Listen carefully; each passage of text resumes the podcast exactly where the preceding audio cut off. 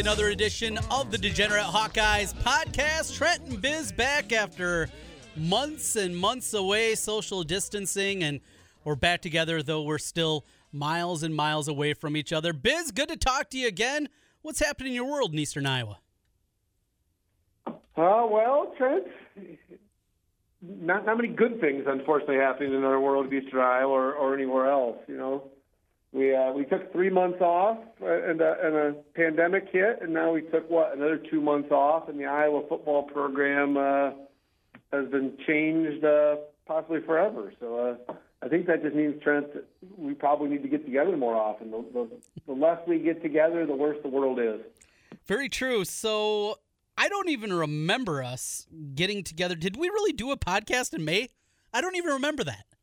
We did, yeah. We got together in May. It was, uh, um, you know, I think at that point uh, we were just bored. Basically, I don't, I don't know if we really got into anything too in depth, but yeah, I think it was early May. So we, we had we had one in there, Trent, and uh, but, but since then, obviously, not much good to report from a uh, from an Iowa football or, or Iowa sports perspective because uh, you know obviously it's been a crazy, crazy couple months for Iowa football, and now we may not be having football altogether in general. But you and I will. Uh, We'll, we'll, debate that vigorously coming up.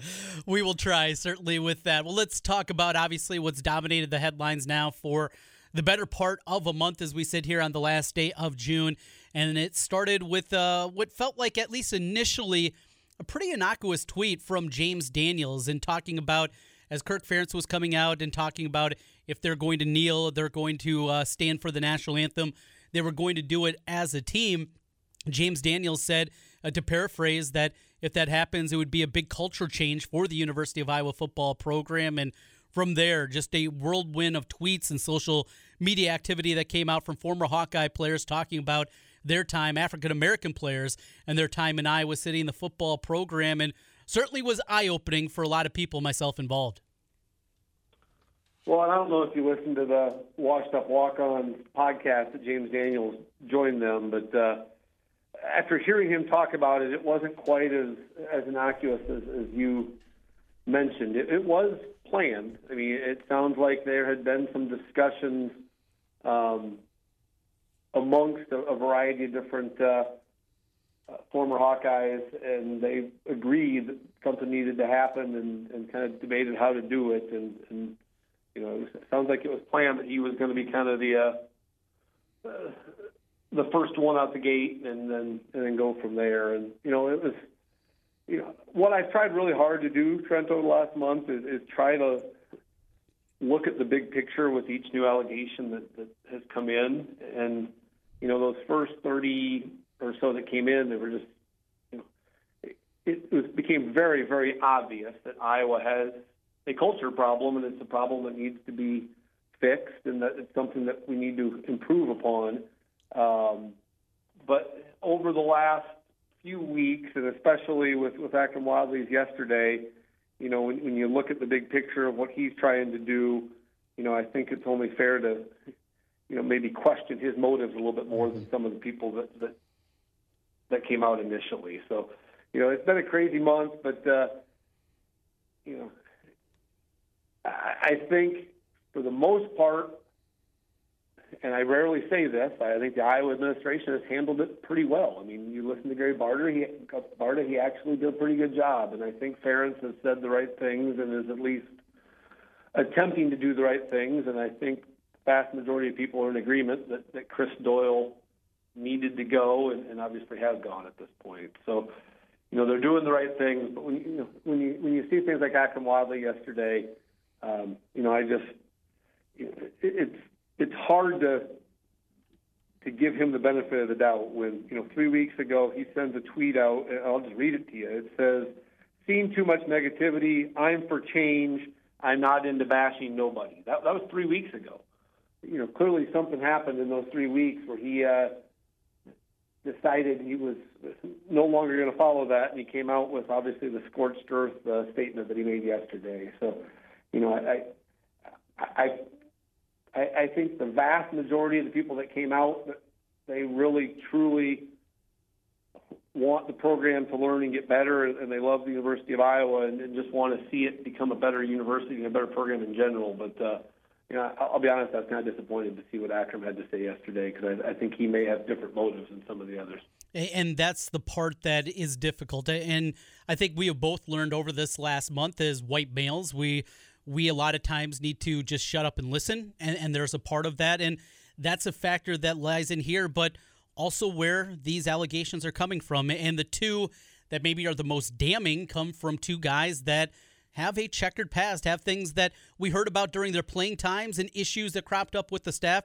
Derrell Johnson Koulianos and now Akrum Wadley. And, and the number of times we heard Kirk Ferentz talk about that 190 pound number and getting Akrum there and how often wanted to see that to happen. There's no doubt that there were different circumstances for different players, but I think that goes through all universities, all athletic departments, all teams at any level of sport. There are different rules and things are have to be done differently. And ultimately, it comes down to the individual and what they're doing and what they're putting in. But Akrum, it is difficult. It is difficult because of what people have said.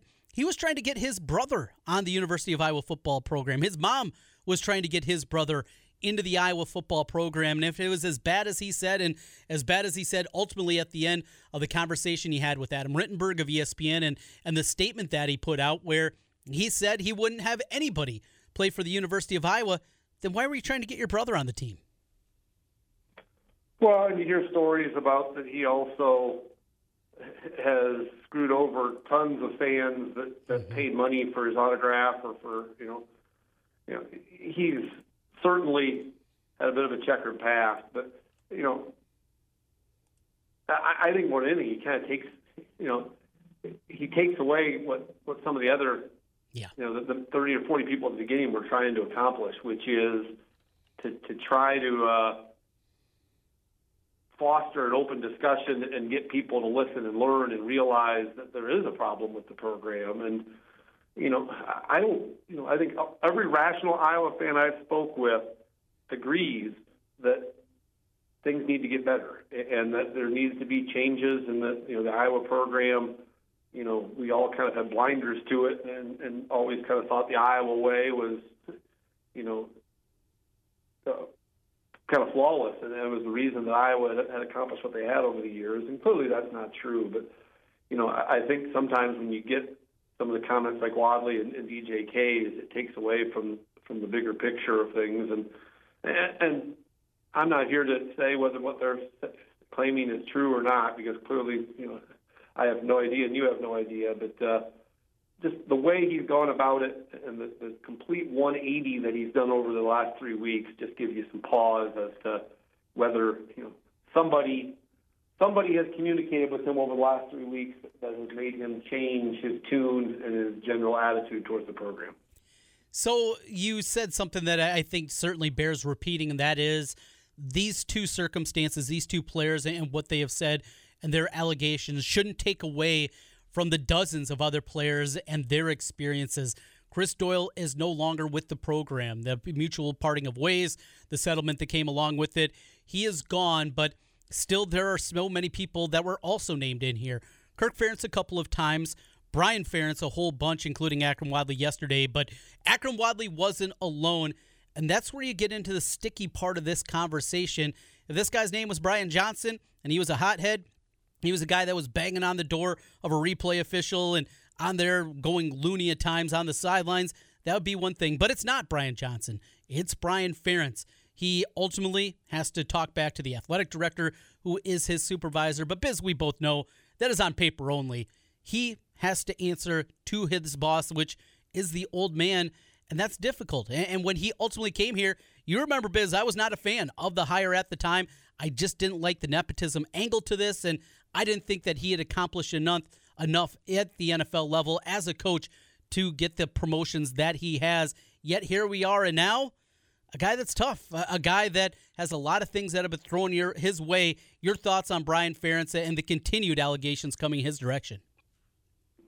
Well, you and I have always kind of butted heads when it comes to Brian Ferentz. I've always been in his corner and felt that he was was a good hire and, and you know would potentially be a good head coach as well. And clearly, I was wrong on that. Um, you know, and it goes back, I think, even before this. You know, I don't know if you listen, but he was on the podcast with uh, uh, the On Iowa podcast with Scott Dochterman and Marc Morehouse, mm-hmm.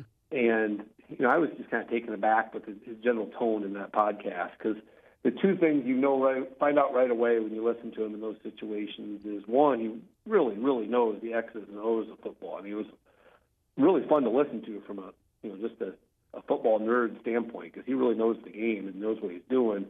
But on the, on the other side, he just comes across as really arrogant and almost condescending at times. He made a lot of just kind of self-deprecating jokes and things that I thought just were unnecessary and and so when his name got brought into this, it, it didn't surprise me at all. I, I think most people, really everybody, if you're being honest, realizes that, that Brian Ferentz could probably be humbled a little bit. He's he's you know I have I have no idea what's going to happen to this. It certainly seems like he's going to keep his job. My guess, you know, from, you know, having seen enough of these uh, legal investigations, is my guess is he's going to be required to undergo some sensitivity training and will potentially even be suspended for a, for a short period of time. But I, I think he's going to keep his job. I mean, that's just pure guess at this point, but that seems to be what happens.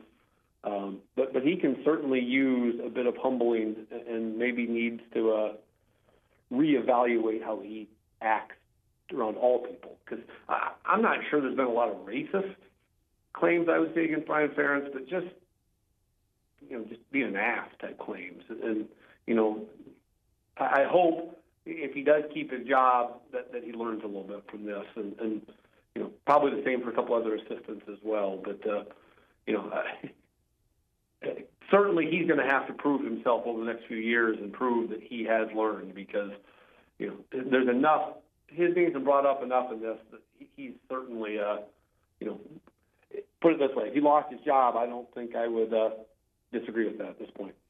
Yeah, and we will see what that plays out. You can uh, you can probably fill us in a little bit more.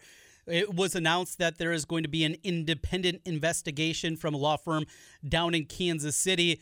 As a lawyer, Biz, can you fill us in? What does this mean? And ultimately, are we going to get real definitive answers? Or are there going to be things that are heavily eh, redacted when it comes out in the public light? If you can fill us in a little bit about what this is going to look like.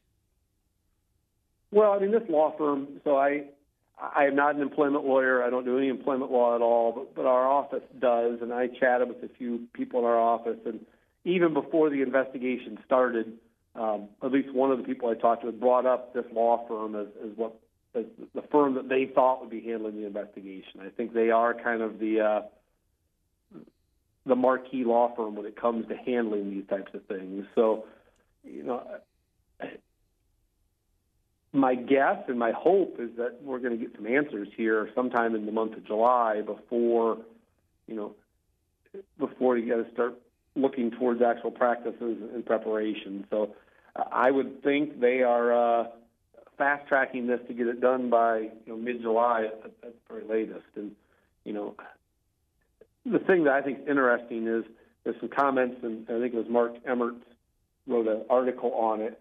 Um, that Carroll Reasoner with the University of Iowa is kind of the liaison to Iowa that's going to get it, um, and that they're going to report everything to her, which likely means, Trent, that uh, what we get as the public is going to be a, a heavily redacted version of what the University of Iowa gets. So don't don't be expecting that you're going to get a, a juicy tell-all uh, report because – I don't think we are. I think that report will get shared with the University of Iowa, and then they will pick and choose what gets shared with the public. So I hope that the University of Iowa is as transparent as they can be in this situation because they badly need to be transparent. But uh, I'm not uh, I'm not overly confident that'll happen. All right, let's move away and uh, take off your lawyer hat, go back and put your fan hat on here, and looking forward, whatever this turns out to be, and I, I agree with you on Brian Ferentz. I think there will be some kind of suspension, some kind of training that he's going to have to go through, and maybe some amends that he's going to make, uh, not just with past players, but also the current players inside that building. And we'll see if that's something that he's going to be able to do. But Iowa football, Chris Doyle no longer a part of it. a difference and a change inside of the locker room and inside of the football facilities.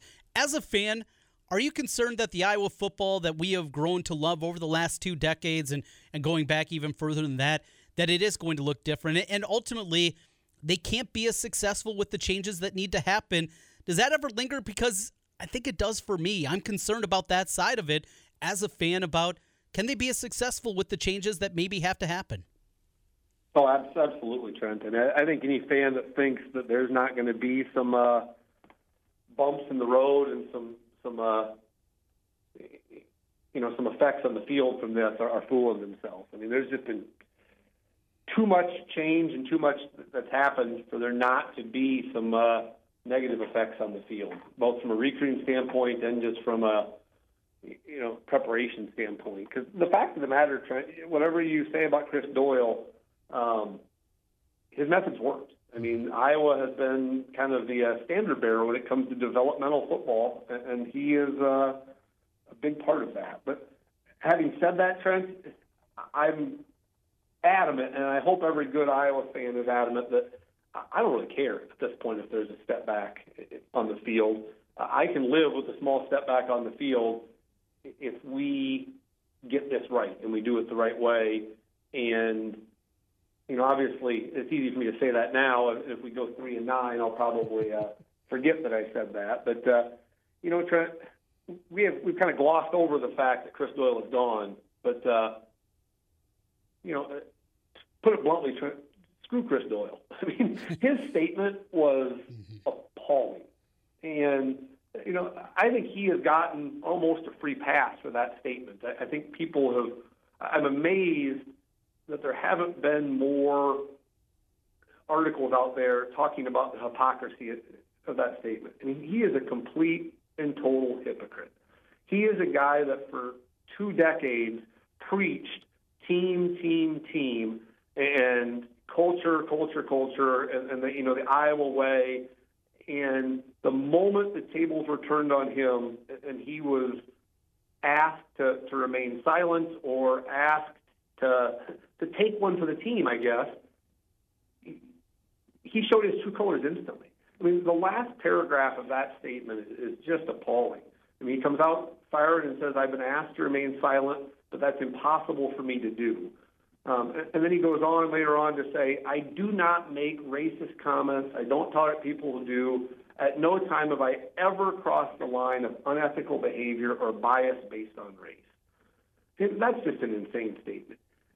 I don't know a single person that can make that statement. I, I'm confident that at some point I've crossed the line of unethical behavior or bias based on race. We all do it. If if you don't believe that you have at least some bias based on race, then you're fooling yourself. I mean, every single person has some bias based on race, and for him to come out with that statement is just appalling. I just, for a guy that spent his entire career preaching team he decided to throw the team under the bus the first chance he got. So uh, occasionally I've seen people talking about they feel bad for Chris Doyle. Uh, those people are are misguided. Uh, to me, Chris Doyle lost the benefit of the doubt and and sealed his own fate the moment he decided to write that last paragraph. And because I, I think there was a path where ultimately maybe he could have come back. I, I, think it would have been incredibly difficult, but that path was completely taken away with that statement. And to come out and to say something like that, I mean, the the opening couple of paragraphs, a couple of sentences were as you'd anticipate any one of these kind of uh, statements that are put out that it was going to be, and then to uh, to back it up with that, it, it was it was mind boggling. It really was to to say something like that. You're right. I don't think anybody in any walk of light of any race can say something like that. It just it's impossible to do that and to say it in that light with all these allegations that were thrown out there. It was head scratching, but but here we are and Raimond Braithwaite will take over. He'll be the new strength and conditioning coach, coach in an interim role. There's going to be other candidates out there. It's uh, it's a mess. And is it over? Is this going to? Is it going to get worse? Is it going to get better? And there've been a few statements of support of Kirk Ferentz that have been out there, but maybe not the volume that I anticipated at that point. That's something that still at least is lingering in my mind. Yeah, I kind of thought after the Akrum statement, I thought a few people might kind of uh, speak up and, and not necessarily say that Akrum was wrong, but at least try to gear the discussion back towards, you know, trying to to learn and fix things, and that hasn't happened yet. But right. No, I, I think unfortunately to answer your question, I don't think it is over. I think whatever this group that the Akrum is working with, uh, I think he's probably got other Iowa players in his back pocket as well. And my guess is he's probably going to have other statements that are going to come out, and he's probably doing it in a, you know, an orchestrated fashion where, you know, it certainly seems like they are gearing themselves up to file a lawsuit against the University of Iowa at some point, and you know that you know, as a lawyer, that was certainly my first thought when I saw Akrum's statement yesterday. Is that sometime in the last three weeks, somebody has has gotten in his ear and told him that he has a uh, a valid claim in a lawsuit against the University of Iowa, and it's coming at some point. What would that lawsuit entail? I mean, not, obviously not the specifics or anything like that, but uh, help me out here. I'm just a simpleton. I need a little bit of help on that side. Well, I mean, when he starts talking about you know how it affected his you know mental um, capacity, and he started drinking more, and he, and he started doing things he wasn't doing in the past. I mean, I think you're just going to be, you know, there's an emotional distress element to that that, that they're going to really be pushing. Um, and you know, my guess is he's going to argue that without that emotional distress, he would have been an NFL football player. So they're going to be asking for you know astronomical amounts of damages. So, and again, this is purely speculation. Sure. I, mean, I want to be careful not to go too deep into this because you know, but you know, Chris Doyle's statement, that last paragraph, certainly seemed like it was gearing up for legal action or you know the settlement that they ended up reaching. I mean, he clearly saw the writing on the wall. He wasn't going to keep his job, he was going to go out, you know, guns blazing rather than than try to, uh, you know, do the honorable thing and, and and not make that statement. And the same thing just strikes me with Akrum. It seems like that was a statement that was geared towards legal action of some sort down the road. So not only do we have all this happening, but there's also a, a, nation, a global pandemic that is also going on in the world. We talked about it back in the beginning of May. Here we are still and uh, going through this. The University each Monday has been releasing the number of cases inside the athletic department. We don't have a breakdown in terms of football players, basketball players, wrestlers, anything like that, or even if it's you know, coaches, staff members. We're just we're getting a number that is coming there. And this is just voluntary workouts. Now, everybody was there for the first meeting as they came back at the beginning of the month, but these are voluntary workouts. We're going to have actual workouts after that. And we still don't know. As spikes, uh, it continues to spike across the country. I think we're going to be seeing that happen again here in the Midwest. The the great unknown will football return. Well, and based, you know, you and I, as you know, you and I have shared some texts on this with our friends, and you know, uh, this is going to be our version of first take, Trent. Rarely do you and I totally disagree on topics. Usually, I think we both at least kind of uh,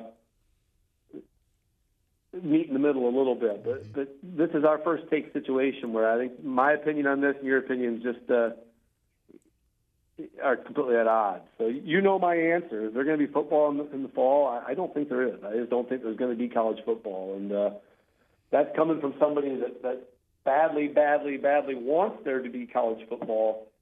But I, I just it blows my mind that the NCAA has made no effort to create a uniform plan for all of its uh, its members. There's just no uniformity out there at all, and as we've seen, you know, with our country in general, when you don't have a uniform plan in place, you know, this is what happens. You get, you know, there's going to be setbacks and there's going to be problems, and you don't know what to do with it when there are problems because there's nothing out there to say, okay, when this happens, here's what we do. So, you know, I just the NFL and Major League Baseball has come out with you know, 140 page plans on, on how to handle these situations and what to do if there are positive tests. And you know, I think because of those plans, I think it's much more likely that we're going to see those sports take place um, because they have a plan in place than we are college football.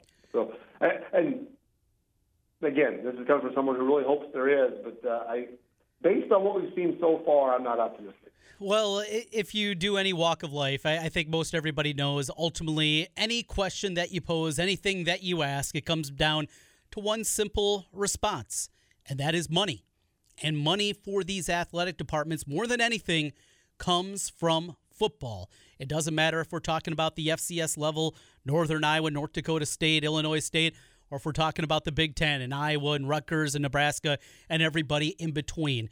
It ultimately comes down to money. Without football, there is no check for every single Big Ten institution for $54 million. That will not be coming in. The $23 million that's generated in ticket sales for football only, that is not going to be there. And in order to pay for the scholarships, in order to pay for the new end zone, in order to pay for everything, it ultimately comes down to football. Now, do I believe that there is going to ultimately be a 12 game schedule, that games are not going to be canceled, that there is not going to be things that happen over the course of the season? Absolutely. I think there's going to be something that is going to happen basically for every team that plays at the FBS level, and they're not going to get their full complement of games in. But to think that it is all going to go away, that they're not going to play football in some form or fashion, and maybe this thing does get pushed back. And, and when I ulti- uh, first heard the idea of spring football, I scoffed at that, thought it was idiotic, and thought there was no way that that could happen. But I think ultimately it comes down to just that the money that comes in for football and to put it together. And you know what? You're going to have this week 22 guys that aren't available to play because of COVID. That's going to be a part of an injury report, a participation report, whatever it is, but they're going to have to find a way. Your quarterback room is wiped out. Sorry. Figure out the kid that played. Go Wildcat, but you're going to have to figure that out but there will be a game in some form or fashion. That's what I come back for. It's too important to athletic departments just to stay afloat to have football here, and that's why I think we're going to see it in some form or fashion. Well, I don't disagree with you, Trent, but obviously football is king and, and money is what's pushing it. But I think one of the things you've seen over the last month to two months is that college football players and college athletes in general are finally starting to realize just how much power they truly have. Um, you know, and that's something that I've talked about for years. And you know, going back to, you know, the kneeling issue from years ago when we first started this podcast. I, you know, I remember one of my business beats was, you know, at some point there's going to be a college athlete protest where they're going to refuse to take the field. And it would not shock me at all if what happens here is exactly what you said that the NCAA basically says, come hell or high water, we're going to be playing come September, and you're going to have players that are going to say, hold on here, you haven't done anything to protect our best interests. You have no uniform plan in place. You have no guidelines in place. We're not playing until we feel comfortable going forward. And I think there's more and more likely that's what's going to happen. Is the NCAA is just going to blindly try to force players to do it, and the players are going to be have to be the adults, and they're the ones that are going to have to come forward and say, "You figure out a plan for us, and we'll do it." Because you know, I shared that article with you from the Washington Post, and in there they they give a perfect example. You know, Notre Dame and Arkansas play each other, or are set to play each other in Week One. Notre Dame has taken about as uh, careful stance that they can. They're testing players weekly. They're doing a lot of preventative measures. They're making sure that you know they're limiting when people come back. They're testing everybody. They're, they're doing everything they can to keep it as a safe environment as they can. On the flip side, Arkansas is not testing anybody. Mm-hmm. Arkansas is only testing their athletes if they show symptoms, which is insane because, as I think everybody agrees, you can have COVID and be completely asymptomatic and pass it on to other people. So, you know, Notre Dame has a lot of power, and, and that article talked about that. You know, they started some parents of, of Notre Dame students and Stanford students and other people have, have really started to push the NCAA and saying, "How are you protecting our kids?" And uh, to me, that's going to be the tipping point here, and, that, and that's why maybe it's just my my lawyer brain talking here but unless the NCAA comes out with some uniform rules and guidelines, I, I just don't see him playing. I just it blows my mind. The NCAA can enforce everything. They can have rules and guidelines on recruiting, rules and guidelines on, on every second of practice. Why are they not having uniform guidelines to deal with this issue? I mean, this is the biggest issue that's popped up in college sports and, and maybe our lifetime. Because I mean, I can't remember ever a time where we were ever talking about not playing football for a year.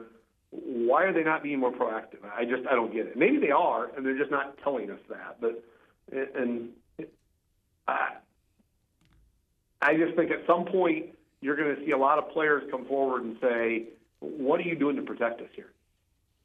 And we've seen certainly uh, throughout this time that players are understanding their power, and it it became uh, certainly a conversation piece when name, name, image, and likeness started to come to the forefront and people understanding just what the value of their name certainly is. But this goes hand in hand, and Kansas State has been going through this, and I think that's going to happen across the country. My question becomes the NCAA, you know, the High School Alliance, they have put out their set of guidelines.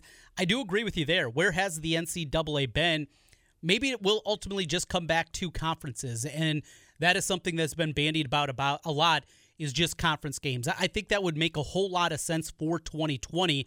Do it within your conference, figure it out on that aspect, and then go from there because though conferences are become wide ranging and far flung all over the place, still you can come up with something that makes more sense for your conference as opposed to what you talked about here. Now, for Notre Dame, they're going to be in trouble if, if conferences say we're only going to play each other. Maybe they can get something with the ACC and their connection. But I think that's something that would make more sense, and you can have something much more uniform at the conference level as opposed to the NCAA trying to have jurisdiction over everybody from Maine to Florida to Texas and all points in between.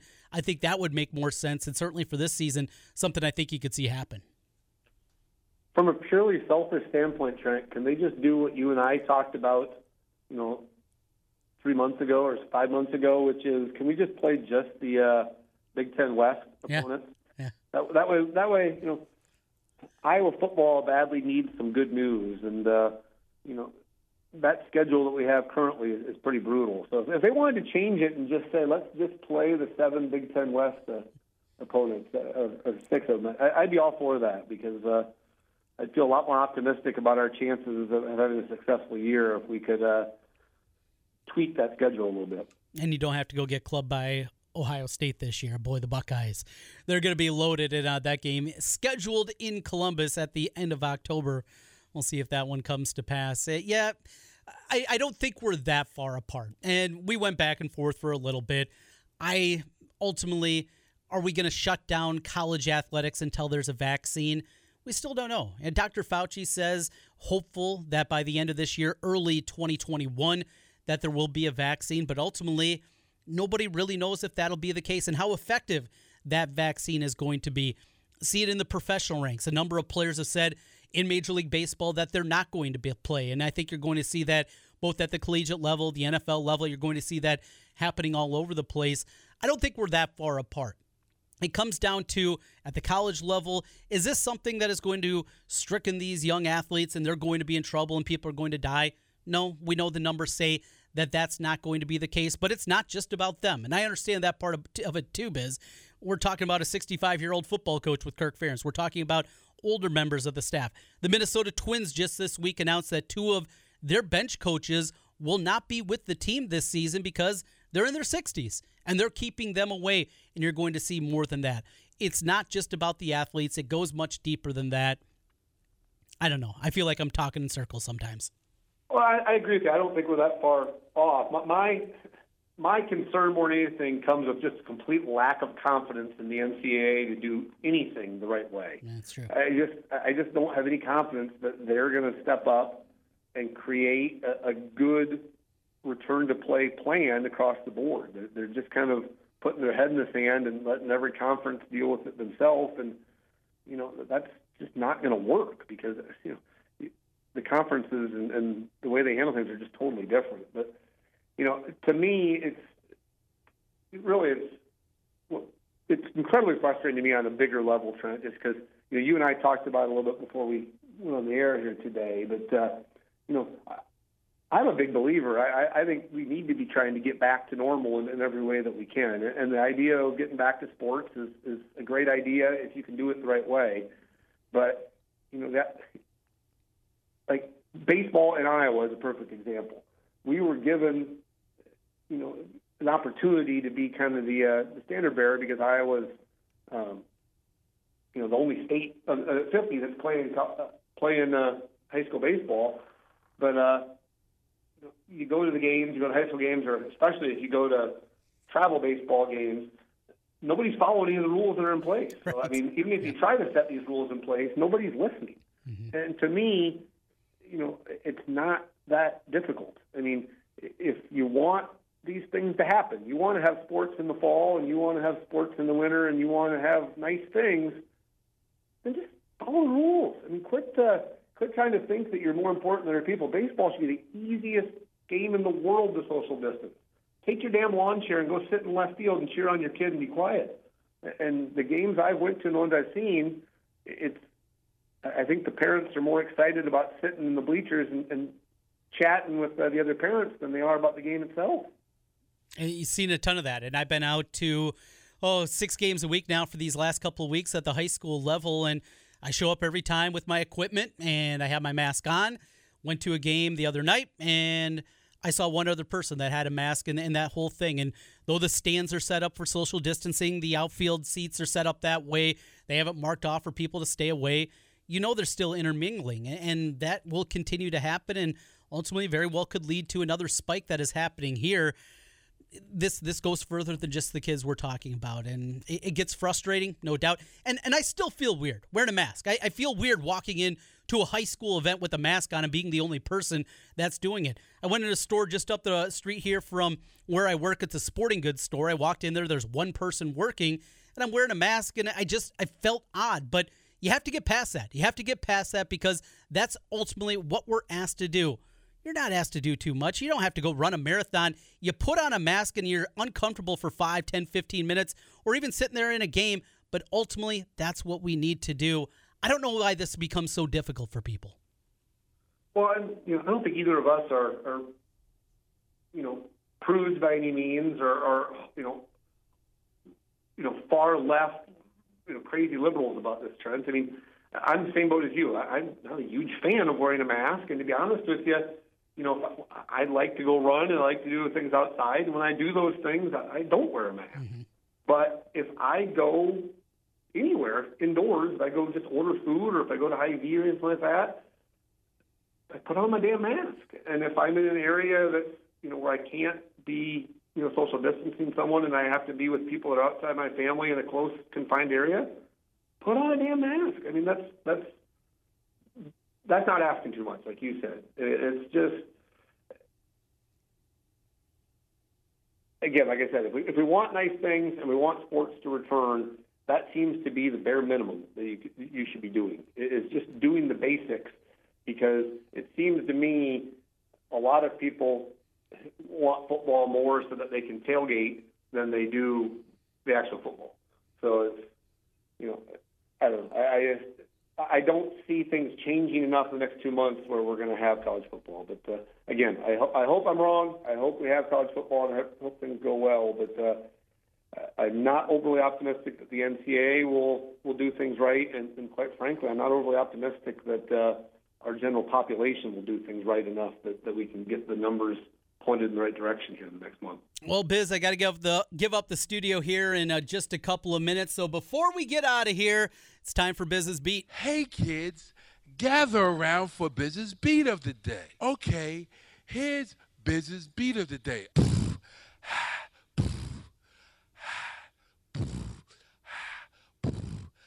Well, Trent, Biz's beat of the day. I think we, we, need to at least have some positive to this because obviously uh, there's not a lot of positives to talk about. But uh,